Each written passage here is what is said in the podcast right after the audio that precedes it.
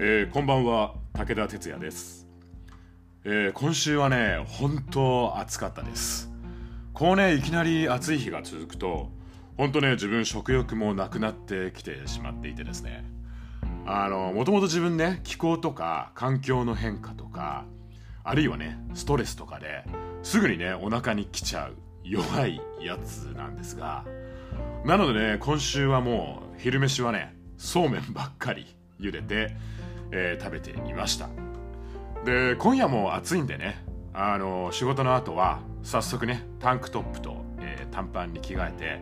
少しね冷やした安物の白ワインをね今こうやって、えージャブジャブ飲みながら、えー収録しています。あのこのポッドキャストをね聞いてくださっている方も、えーまだね夏本番ではないですけどもどうぞ、えー夏バテねあの水分補給などをして、えーお気をつけください。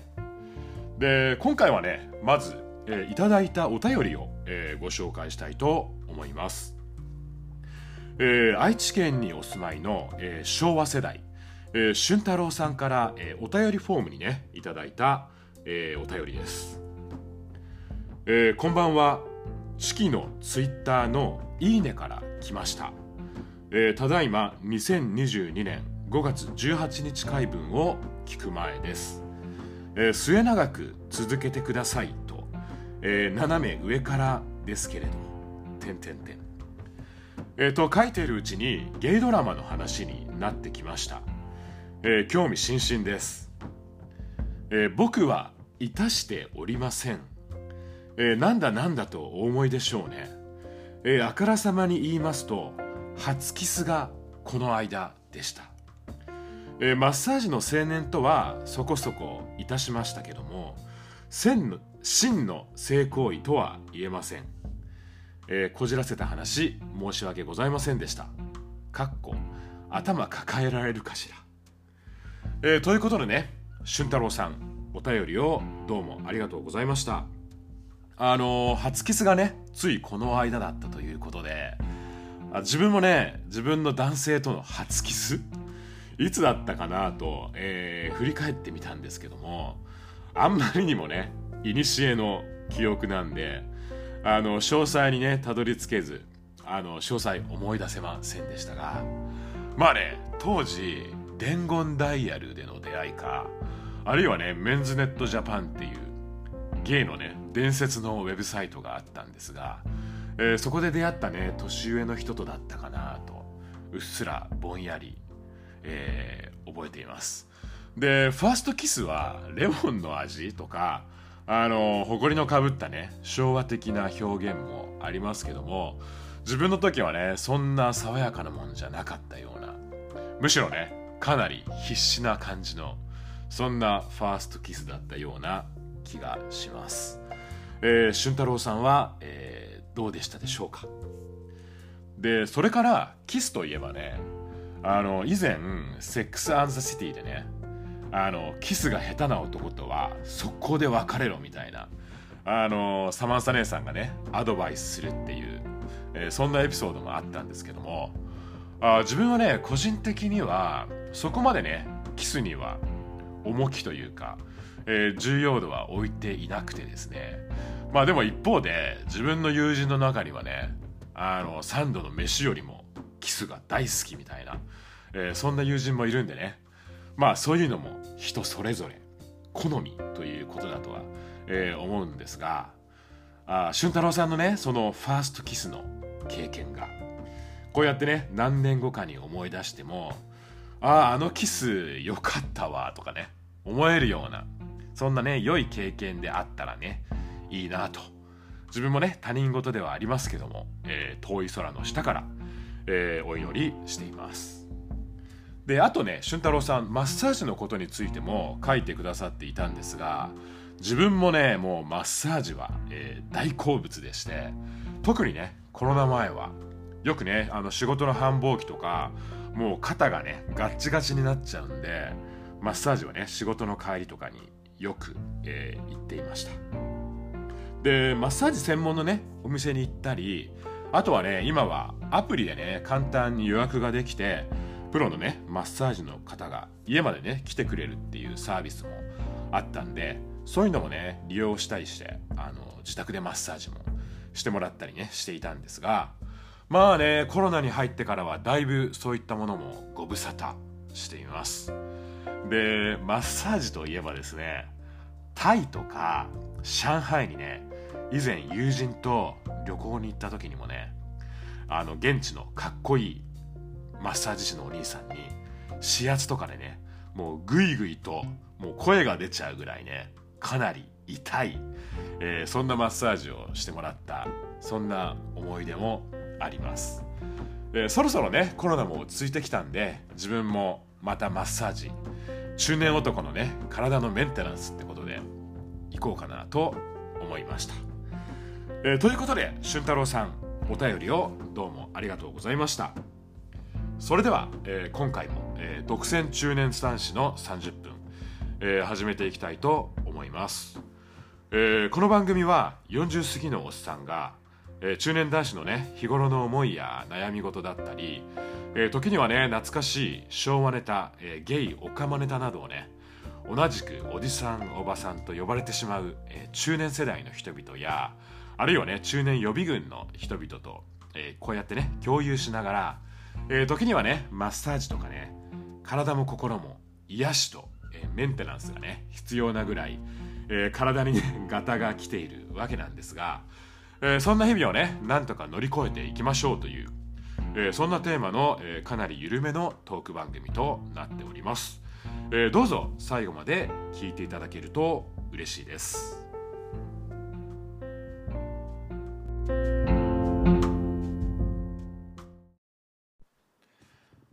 改めまして、えー、武田鉄矢です。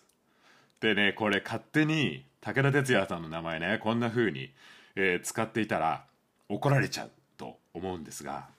あのですね、以前も何度かね、このポッドキャストでご紹介した、え飼い犬にパンを噛まれるというね、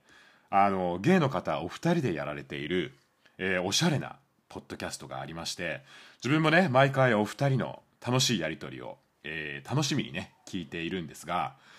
えー、ついこの間ねそのお二人の番組内で我が独占中年男子の30分をねご紹介していただきましてあのー、こんな風にね他のポッドキャストをやられている方に自分のねこのしがない番組を、えー、ご紹介いただいたのは、えー、初めてのことだったんであすごく嬉しくてですねもう何度も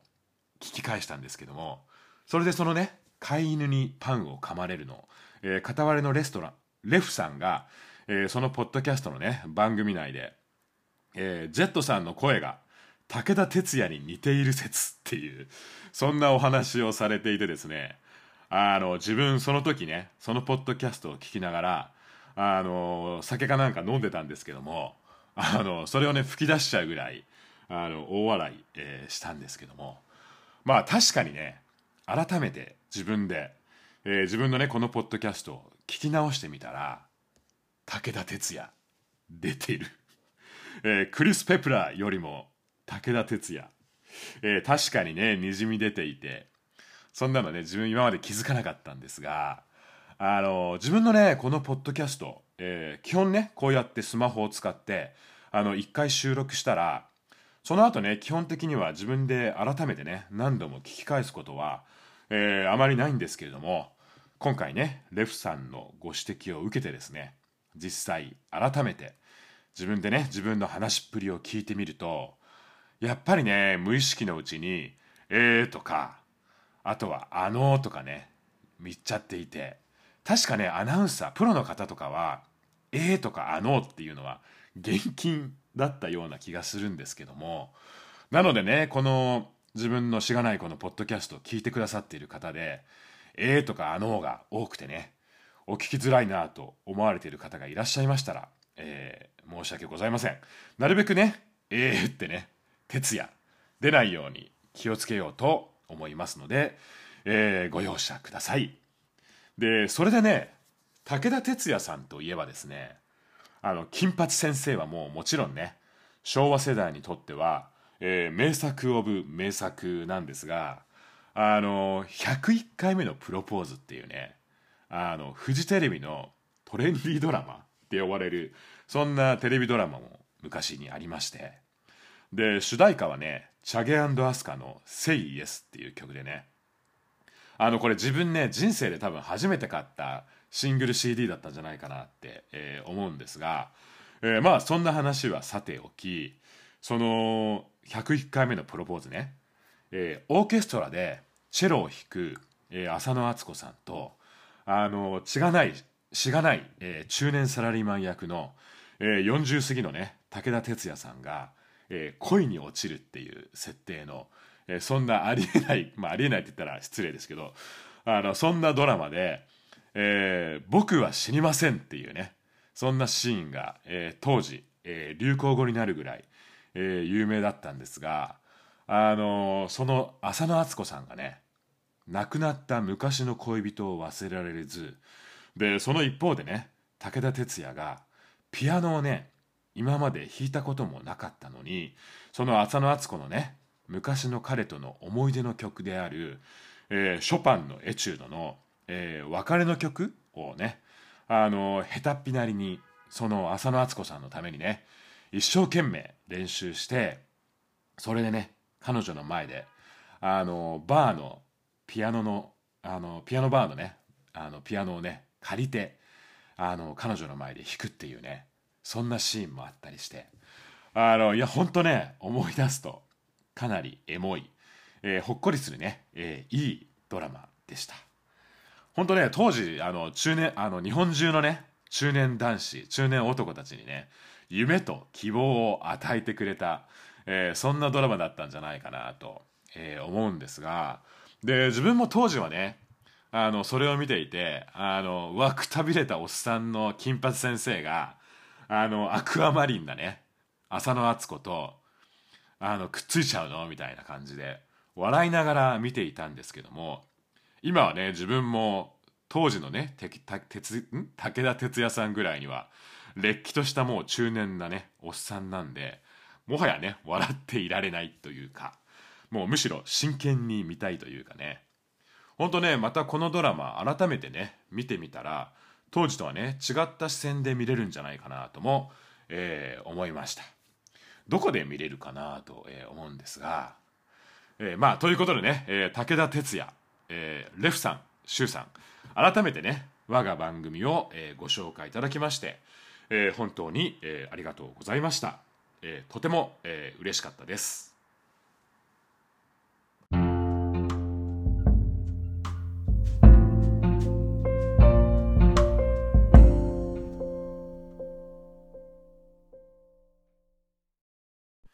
えー、話は変わってですね、えー、先々週のことなんですがあの知り合いのゲイの方の60歳の、えー、誕生日パーティーにね、えご招待されて、え行ってきました。で受け取ったね招待状によるとレストランをね貸し切って盛大にやられるということで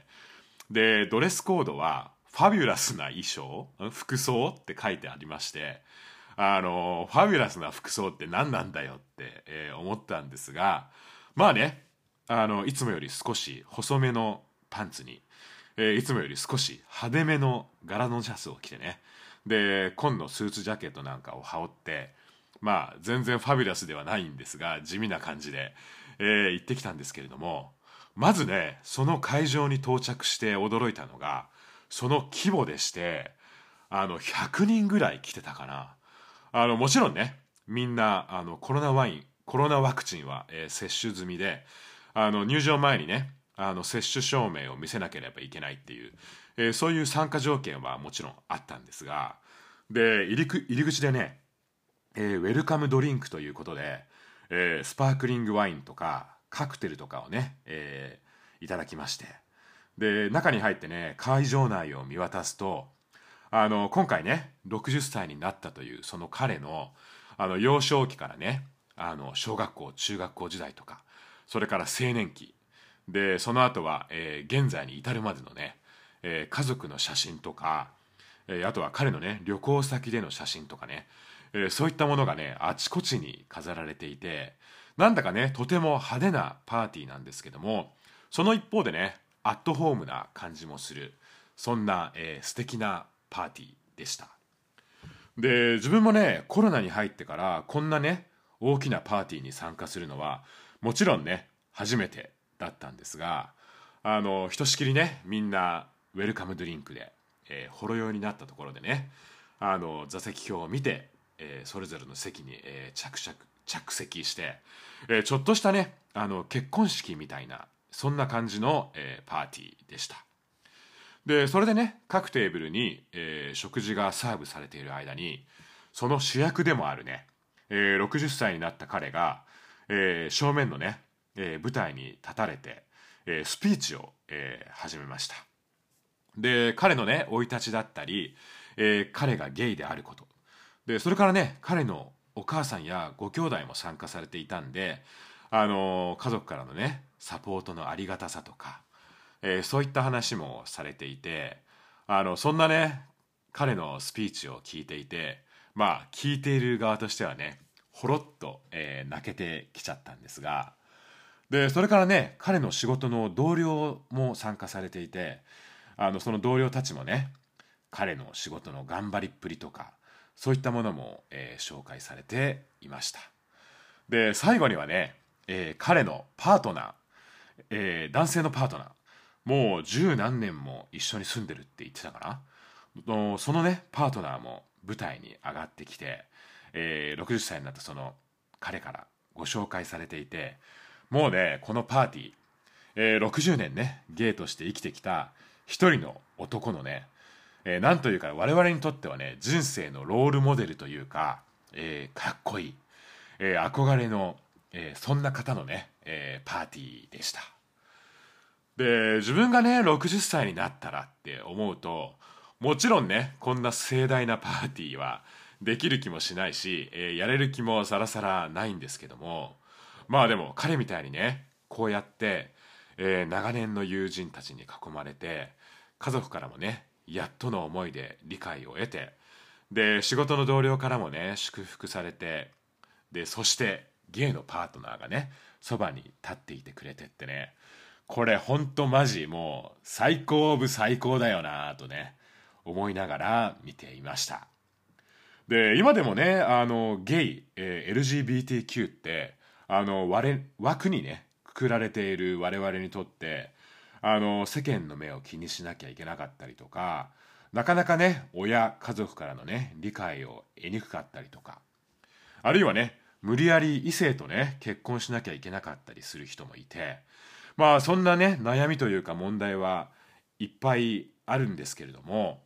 このね60年生きてきた彼がまあ自分たち若輩者のね前でこんな派手なちょっとやりすぎぐらいの、えー、パーティーを開いてくれてこんなね幸せそうな笑顔の姿を見せてくれるとですねあの年を取ることはねまあ怖くないんじゃないかと、えー、思えてですねで特にあの今までね自分が40を過ぎて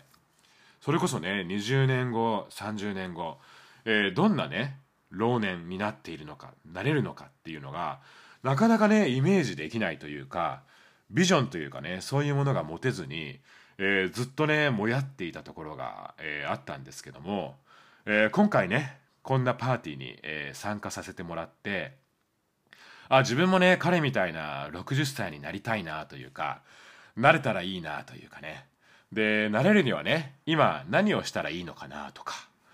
まあ憧れというかね、え、目標というか、え、そんなものが、えー、見えた気がしました。でちなみにねその60歳になった彼、え水泳をねずっとやっているらしくもうね60歳に見えないぐらい若々しくて見た目もね引き締まっていてかっこいいと。自分もね個人的には、えこっそり目標にしたいんですが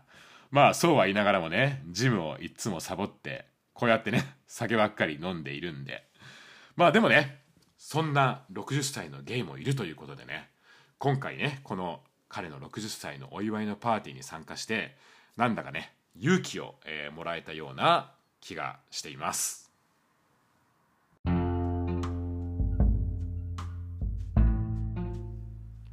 はい、えー、というわけで、えー、今回はこの辺にしておきたいと思います、えー、この番組ではね引き続きお便りを、えー、お待ちしております、えー、E メールアドレスは、えー、独占30分アットマーク gmail.com です、えー、番組専用のお便りフォーム、えー、ツイッターアカウントもね、えー、このポッドキャストの、えー、番組概要欄に、えー、貼り付けてありますので、えー、そちらからぜひね、えー、お便りメッセージ、えー、ご質問ご相談などを、えー、送っていただけると、えー、とても、えー、嬉しいです、えー、それでは、えー、だいぶねジメジメとした季節になってきて明日はもね陽気の日が、えー、多いですけれども、えー、自分はねそんな日は、えー、前にもねこちらでご紹介したイソップっていうブランドのねあの脇の下にシュッてやるやつ。えー、っと、えー、て言うんでしたっけ？あデオドラントか。あの40過ぎるとね言葉なかなか 出てこなくなりますけども、えー、そのねイソップの、えー、デオドラント、えー、ボディスプレーね。あれがねとてもいい爽やかな香りなんで、えー、シューッとやってね爽やかに、えー、気分転換をしながら毎日過ごしています、えー、おすすめです、えー、ということで次回も、えー、独占中年男子の30分ぜひねまた聞いていただけると、えー、嬉しいです、えー、それではまた、えー、次回に続きます。